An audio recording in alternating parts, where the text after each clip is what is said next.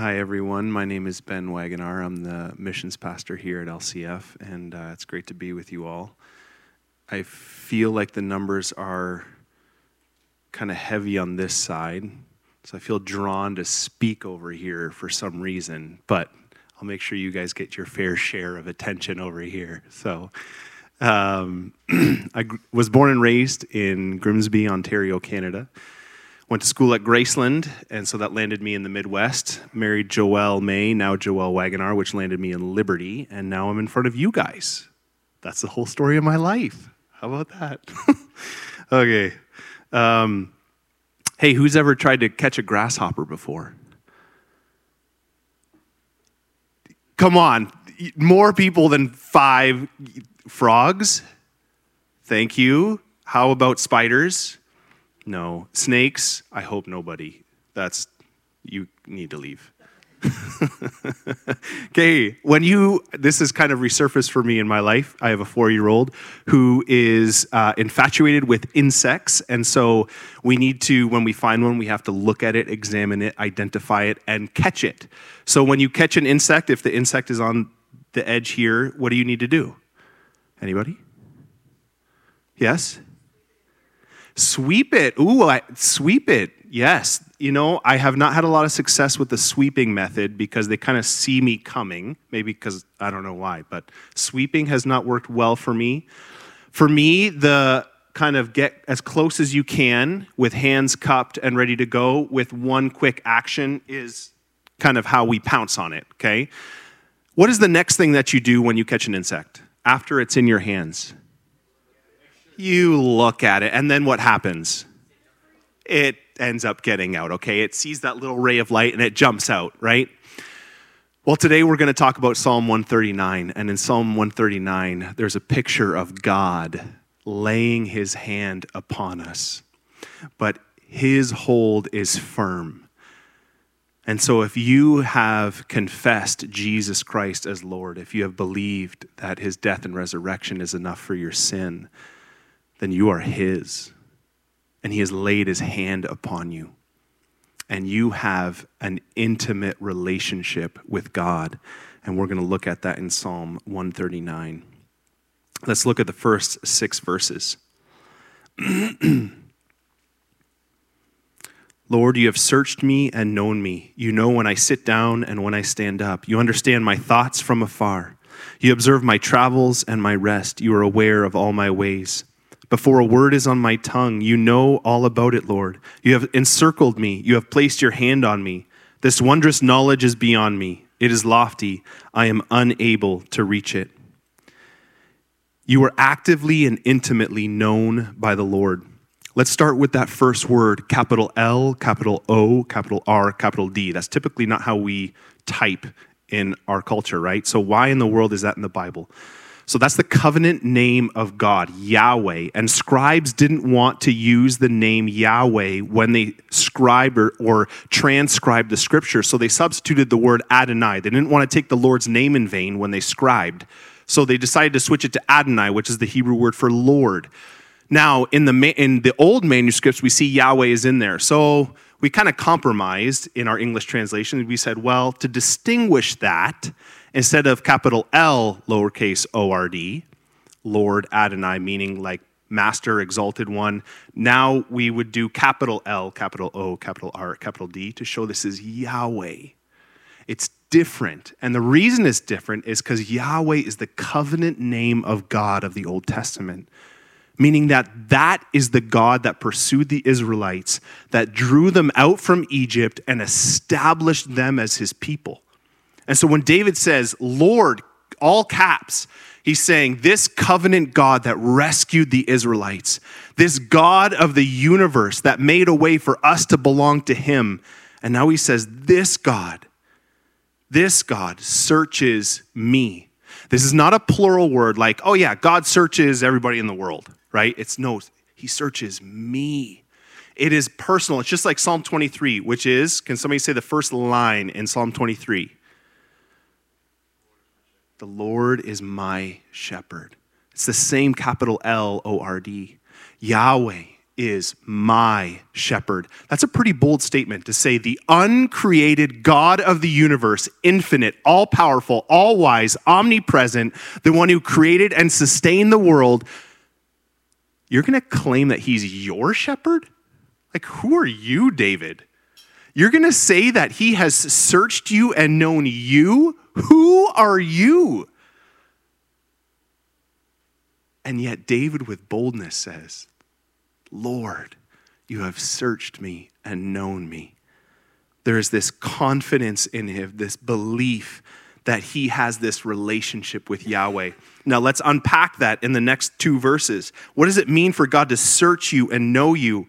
It means he knows David's actions. He knows your actions. You're sitting and you're rising, accompanying or encompassing all of your daily activities. It involves knowing all the daily activities and your nightly sleeping habits, like when you have a scary dream and you go to your parents' room because you're scared. Okay, you guys don't do that. That's okay. There's really no laughs. You guys can laugh at that stuff, it's totally fine. Okay, he knows everything. So we're encompassing all that you do. He encompasses all of your schedule. He knows all that. He searched you. He knows you. His eyes are on you. And it says, Behold, Before there's a word on my tongue, you know about it all, Lord. The Bible says that out of the overflow of the heart, the mouth speaks. So not only does he know all about the intricate details of your life, when you wake up, when you go to bed, what you do, but he knows why you do it. He knows your motivations. He knows all the traffic in your heart. He knows all your thoughts. He knows all your desires. He knows all your dreams because when we speak, we're uttering that which is in our heart, the Bible says. So even before there's a word on my tongue, you know it, Lord. Meaning, wow, He knows like that depth of me. Like that, the motivation behind the motivation behind the motivation. If I'm going to sit down and analyze myself, that's what God knows. Wow. That's David's confidence before there's a word. Now, this knowledge is not a passive knowledge. It's not like God's like, oh, yeah, hey, I, I know that about you. You know, I kind of looked on your Instagram, I followed you on Facebook, Twitter. Like, I, I just kind of know that stuff, right? This is an active pursuing God. Verse 5 says, You have encircled me you have placed your hand on me. The Hebrew word for encircled is used elsewhere in the Old Testament to talk about an army besieging a city. This is God coming in, just like my son Bo would come upon an insect and say, Mine. Except God doesn't squish you. So that's good, right? Yeah. God calls you His. He encircles you, and then He lays His hand on you, which is used in the positive sense in this context. In the Old Testament, the hand of God is what brings deliverance, what brings salvation, what brings provision. And so now we have God saying, You are mine. And He lays His hand in the sense that He knows what you need most, and He brings that into your life. And this is David's boast, this is David's confidence. The Lord doesn't do anything because he owes someone something. So, this knowledge, this searching and knowing, this encircling is not because God has to, it's because God wants to. It's not because you're impressive that God's like, oh, yeah, I, I should get to know Keith because he's a really cool guy. And if I got in Keith's social circle, like, I would look pretty good. That's not God. Romans 11 says, What have you given to God that he would repay you? God owes you nothing. In fact, it's the opposite. You have fallen far short. You are far unworthy of his glory, Paul would say. And yet, God pursues.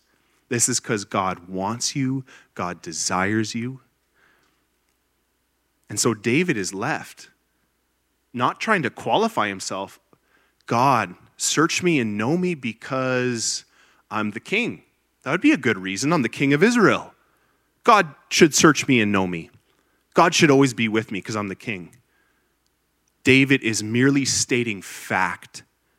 This is my relationship with Yahweh. This is that kind of faith confidence that he has. Does God's infinite knowledge of you bring you comfort or does it bring you fear? And why? Something for you to discuss with your D group leaders later. This isn't just about a relational knowledge of you, this is also about experiencing the presence of God. So let's read verses 7 through 12. Where can I go to escape your spirit? Where can I flee from your presence? If I go up to heaven, you are there. If I make my bed in Sheol, you are there.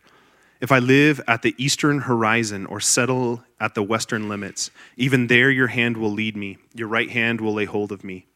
If I say, Surely the darkness will hide me, and the light around me will be night, even the darkness is not dark to you. The night shines like the day. Darkness and light are alike to you. You cannot hide or run away from the Lord. David transitions in verse 7 to talk about the presence of the Lord in his life. God's everywhere.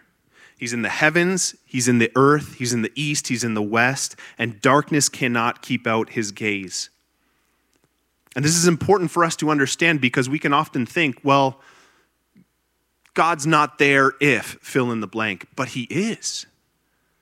God is always there. When you go to bed and go to sleep, God's there. When you wake up, God's there. When you're in class, God's there. When you're at a sporting event, God's there. When you're on that date, God's there. When you're on that date that didn't go so well, God was there too.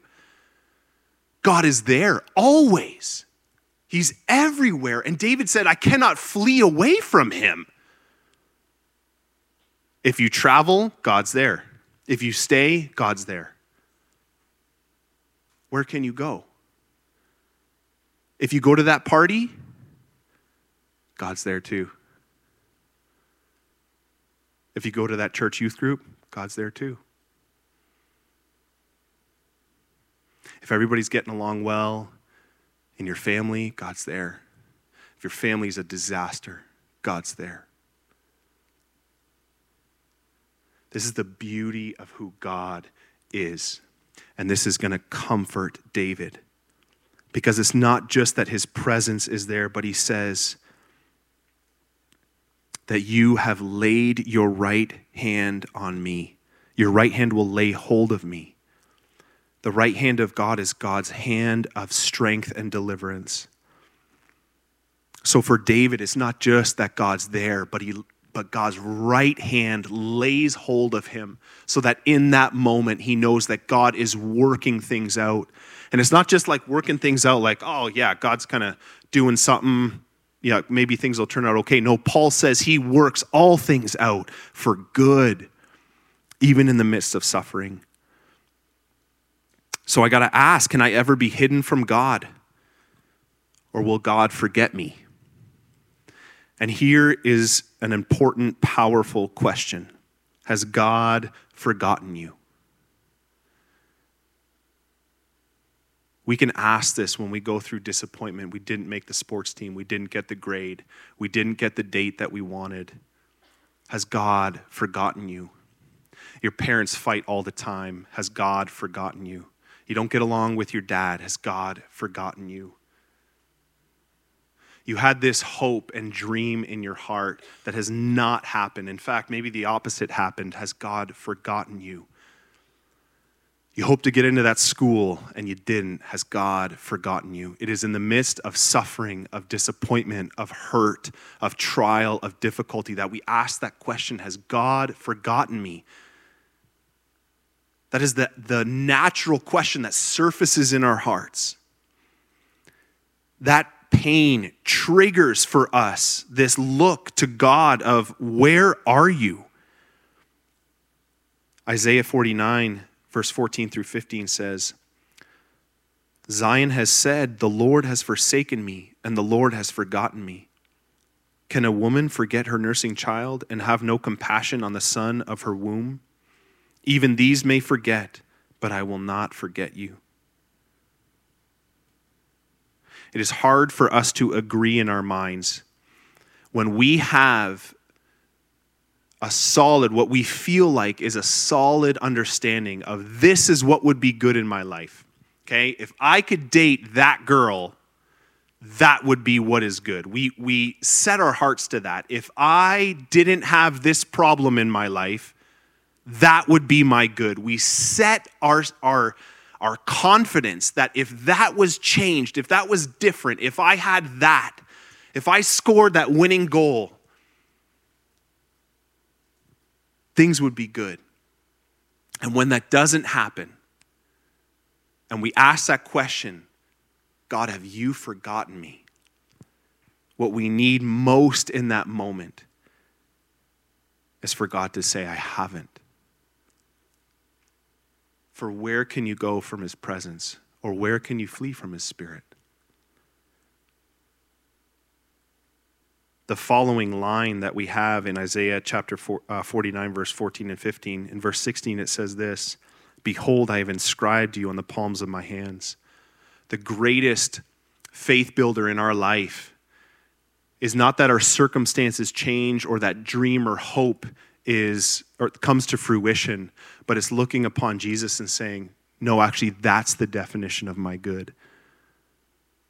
that God thought of me when he was on the cross so that in his in his palms those nail holes in his hands and that blood shed was for me so I can have confidence that He is with me and that He's working all things out for good. That's what bolster, bolsters my confidence. That's what bolsters my faith in those moments. I was uh, I worked at a Bible school in Uganda in 2013, and about four months in, I was going through culture shock. Which culture shock is um, like someone we they gave this example at the middle school service but somebody taking your phone and messing with it okay you have like your apps in a certain order you have your contacts but somebody comes in and like messes with everything. So when you try to use your phone you can't use it. Like it's not working properly. Why did they mess with this? Maybe you have a younger sibling that has done that or i don't know what. Culture shock is like that. You have your way of doing things and they do not do it that way and it's so annoying and you hate everything about that culture and it really requires some processing. So i got to meet some missionaries at that time in uganda they lived about two and a half hours away and they helped me to process a little bit of this culture shock so i got to know them pretty well about four months after i had met them um, they were they took a trip uh, down to kampala which is the capital city and they had just had a baby she was uh, one month old so they left their three other kiddos at home. They took the trip. They had to go to Kampala for supplies. And on the way back, uh, it was in Uganda, night is night. I mean, there's not street lights, it is pitch black. And everybody drives with their brighties on. I don't know why. That was one of the culture shock things of like, this is not how you do it. Okay, but everybody drives with their brighties on. So, anyways, Will was driving uh, in Uganda. You uh, drive on the left hand side, so the steering wheel's on the right. So Will was driving, Etta was beside him, and their daughter Lydia was one month old, was in Etta's arms, and she was nursing at the time because they was you know from Kampala, probably a four and a half hour drive. That's not safe to do, but that's what they were doing, and it was late at night. So they're driving. They come to a hill, and at the crest of the hill, a car comes over the hill, has its brighties on, blinds Will for you know a fraction of a second, but it was just enough for him to not see that there was a parked semi truck on the road. As he crested the hill, he quick swerved after that car passed, but he didn't swerve in time, and so it caught that left side of the vehicle where Etta was, and it crushed in the side. Will was bleeding and had a broken arm. Etta was crushed in, and the baby was crushed against Etta. And somehow, by God's miraculous grace, typically if something like that happens, there's a, there can be bandits that are, I know it sounds weird, bandits, but there can be thieves that are, that are hunkered down wherever. And when car crashes happen, they can swarm in and steal, they'll kill you and they'll steal all your stuff. Somehow somebody came to that moment, found out who it was, where they lived, and things started to get, um, they started to get some help. The baby ended up dying in Uganda. Etta had to have multiple surgeries. Will had to have surgery there. They went home from Uganda back to the States. They found out that all their surgeries needed to be redone because the healthcare in Uganda is absolutely atrocious. And so, all this while, uh, Will is processing the grief of losing his one month old baby, of his wife being in traction, that she had multiple, multiple broken bones. Um, and he's a missionary giving his life to the Lord. And where is God in all this? And they took probably about nine months at home to do physical recovery, to redo their surgeries. And about, I think at about six months in, they started to go to counseling and process this. And he asked the Lord, God, where were you in this moment? And what happened immediately after the impact, Will got out and he had a, he had a broken arm and his arm was gashed open. But Etta was pinned in and his uh, and the baby was pinned against Etta. So he got the baby out and the baby was still alive but dying. And so he's holding his dying baby. His wife is pinned in there. They got a truck to try to pull the uh, van apart enough to get his wife out. And as he's processing with the Lord, God, where were you in this? Jesus gives him a picture. And Jesus showed him that he was standing beside Will, singing songs of peace over him in that moment. That doesn't make his baby come back alive, it doesn't fix all the circumstances but it gives that heart, it gives his heart grace to know where can I flee from your presence? In Uganda, in a car crash, when my baby dies, you're there. And that is what this psalm is pointing to is the confidence of David to say, even darkness cannot hide me. God, you are working this out for good. Though this disappointment is there and I'm angry about it, God, encounter my heart that you are always with me and you have not forgotten me, that you see me, that you know me, that you care about me, that this struggle is real, but God, you're with me. That is what this psalm is doing for David. That is what he's writing in this moment. My computer went black and uh, there we go, sorry.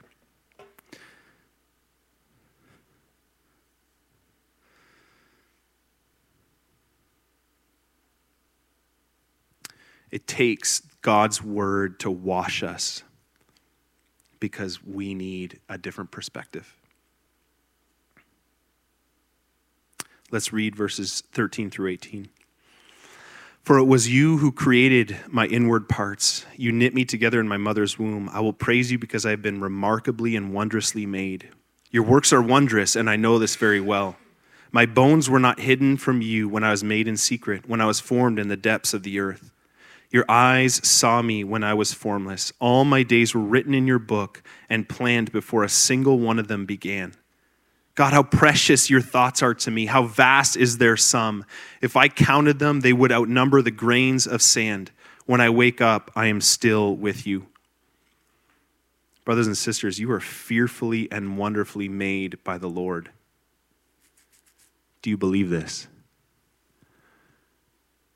Often we can approach scripture and we can hear kind of Christianese language like, hey, you're fearfully and wonderfully made. We get that Hallmark card for our birthday. It says, you're fearfully and wonderfully made. And you're like, okay, I don't know what that means. It's kind of weird, but cool.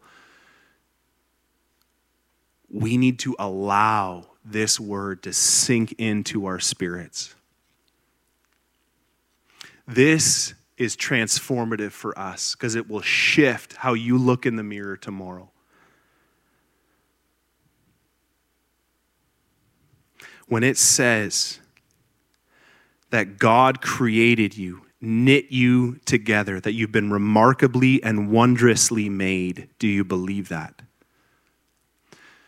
This proves his intentionality with you that you are not an accident, that you are who you are by God's purpose and plan, that you have inherent worth because God made you.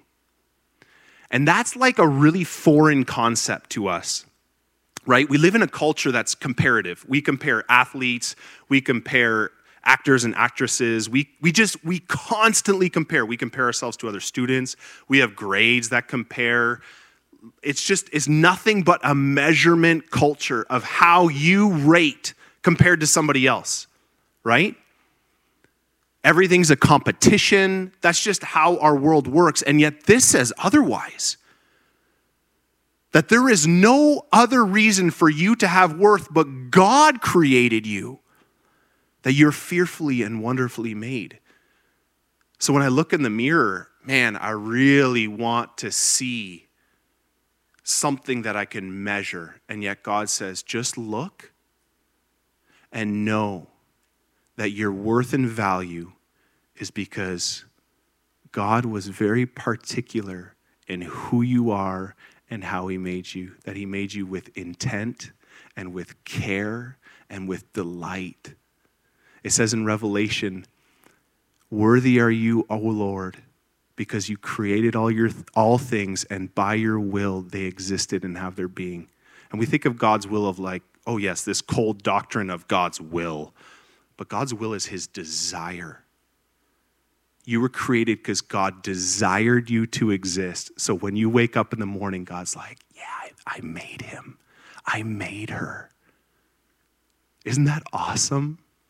That's so different from how we think about self worth.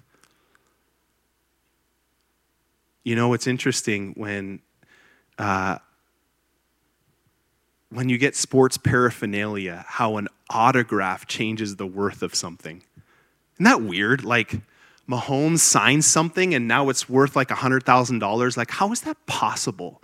That, like, what, what is that? That, okay, you met him and those little squiggly marks make that worth a hundred thousand it's because of who he is that makes that worth that much like the dude's a rock star right so his autograph on something somebody that is that valuable puts that autograph on that that's what makes it valuable if i put my little squiggly lines on something it means nothing and yet god yahweh the creator of the ends of the earth, who made the stars and the planets, who made the roly polies. We call them potato bugs in Canada, by the way. He made those. He sustains the world. He made you, and you have his signature on you. And so now you have a choice. You can agree with that, or you can try to really find something comparative in the world for you to find value in.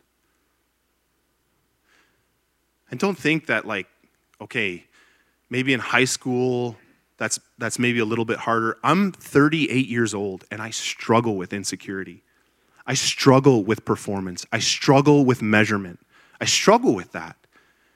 And yet, the Word of God is able to take that and transform me so that each day I gain a greater confidence that it's not based upon what I do or what I look like, but upon God creating me. And there's freedom in that. I want that freedom. I don't want to be insecure. I don't want to be constantly measuring myself. I want the freedom of being secure in the Lord.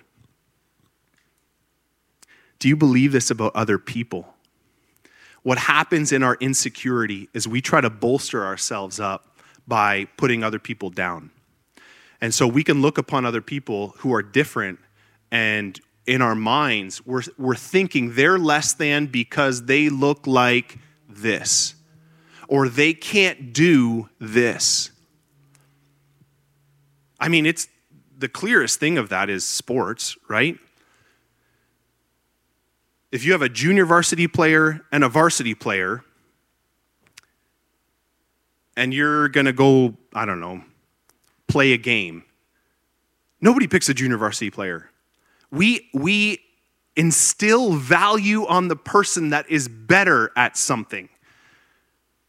It's just, a, it's, it's part of our culture. It's so much ingrained, and yet the word sets us free to be able to look at somebody and say, their infinite value to God is because God created them. And so my judgments that I make of that guy is worth more than that guy, that guy is cooler than that guy. Now it starts to be demolished, and I can look at people and say, wow, fearfully and wonderfully made, fearfully and wonderfully made. I worked at a, uh, at a pediatric clinic. Um, and we had some people come in to the clinic that, I mean, rough lives.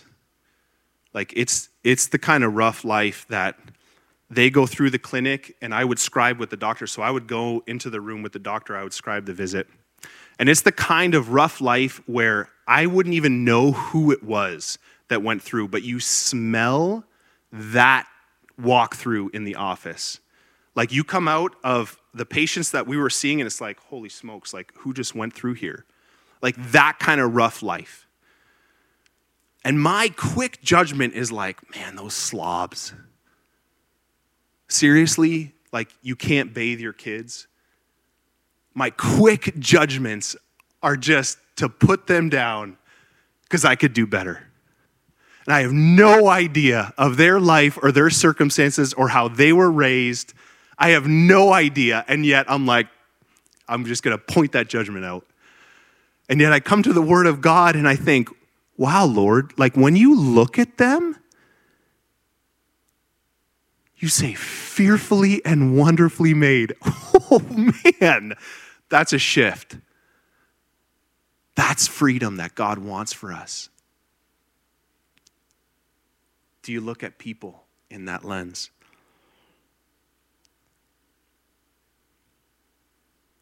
Lastly, have you, well, not lastly, in this point, have you given thanks to God for creating you? David says that. He says, I will praise you because I have been remarkably and wondrously made. I don't do that.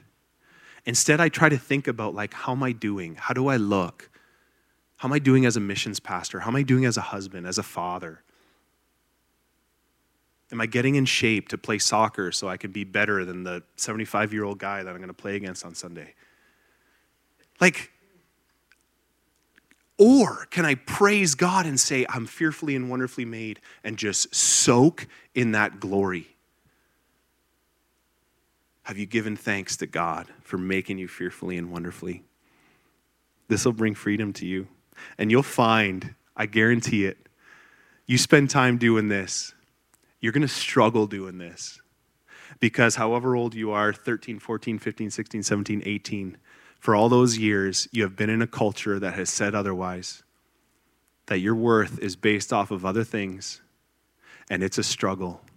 And this is the renewal of the mind that God gives you in Christ Jesus to be able to transform how you think. And beloved, this is going to be freedom for you. It is going to be freedom for you. Make this a discipline. Write this on your mirror, write this in your locker.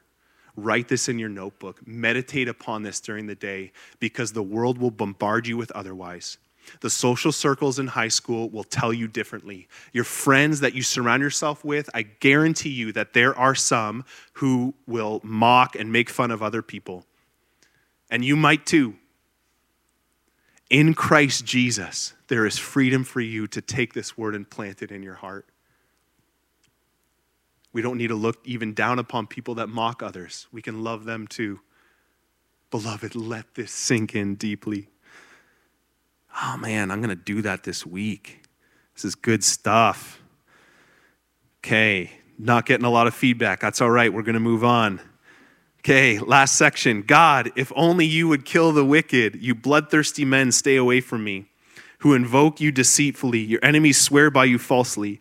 Lord, don't I hate those who hate you and detest those who rebel against you? I hate them with extreme hatred. I consider them my enemies. Search me, God, and know my heart. Test me and know my concerns. See if there is any offensive way in me, and lead me in the everlasting way. Okay, David, it's a bit of an overreaction there.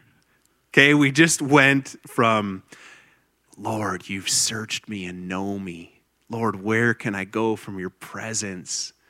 God, you've knit me together in my mother's womb. I'm fearfully and wonderfully made. Kill the wicked! Okay, okay, how did we land here, David? Like, this is intense language. This is what we call imprecatory scripture. It's really hard to deal with because it's like, like you went from like mushy stuff to like, oh yeah, I'm gonna write this on my mirror, you know, to like, holy moly, like this is intense. So what's going on here? We need to think about it in light of the Old Old Testament. So when we look at the book, uh, book of Joshua, when Joshua goes on uh, his campaign through the Promised Land, Joshua leads the armies of Israel. And that's not a genocidal moment. That is Yahweh being exalted above all other gods. So it's Yahweh and God's people triumphing uh, over all other gods. So when they fight against the Philistines, it's not the Israelites killing the Philistines, it's Yahweh destroying Dagon, their God. And there was such a close uh, connect between the people and the God that they're seen as one. So we see a physical manifestation of the kingdom of God coming. When we look to the book of Matthew, Jesus, whose Hebrew name is Joshua, we see now the building of the kingdom of God in a spiritual sense. So now Jesus will say, Well, love your enemy and pray for those who persecute you. It's kind of this crazy shift from this physical reality of the building of the kingdom to now the spiritual reality of the identification of the enemies of God being sin, Satan, and sickness.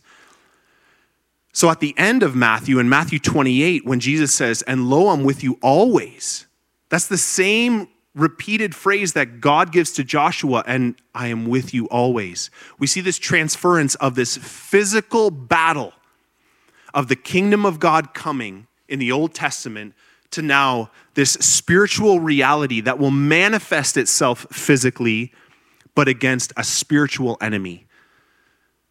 And so when we look back to David saying this, like, whew, that's intense, David is saying, God, build your kingdom. We can summarize this by David's heart saying, and God, build your kingdom.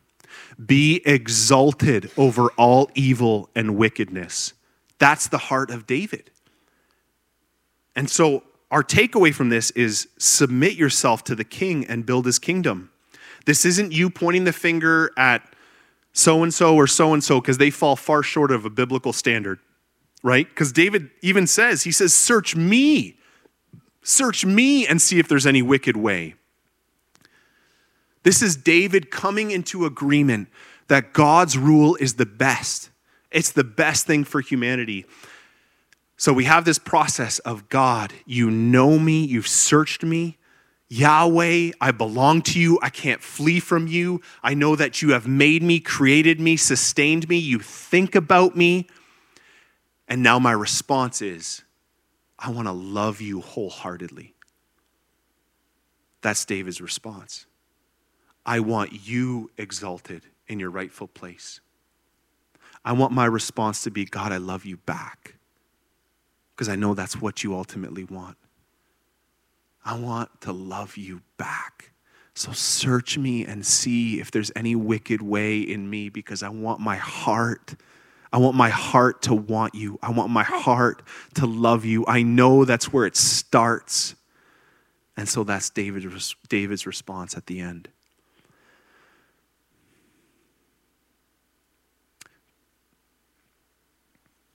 brothers and sisters,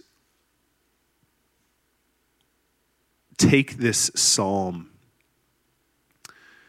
and in confidence because of what Jesus has done for you, own it.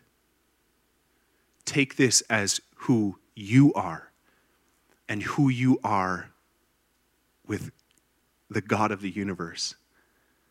This is what you get to think about. This is what you get to experience in Him.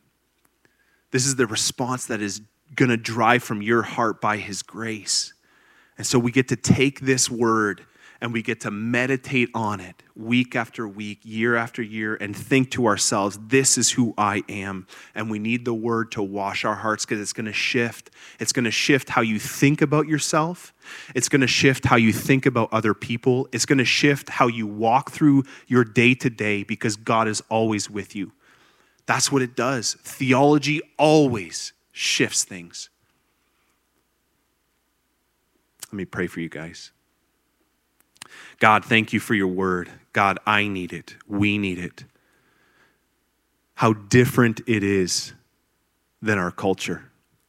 And so I ask that you would pour out your spirit of wisdom and revelation and knowledge of you, that we would know the hope of our calling what is the glorious inheritance in the saints, and what is the greatness of your power toward us who believe. Father, plant this word on our hearts day by day, that we would agree with it, that we would enjoy it, that we would enjoy you as you enjoy us, that we would know you as you know us. Father, I thank you for all those gathered here, and I ask that you would bless them. I thank you for their lives. I thank you that they are fearfully and wonderfully made. They are intricately made, that you know them. And so I ask that you would encounter them this week mightily through this word.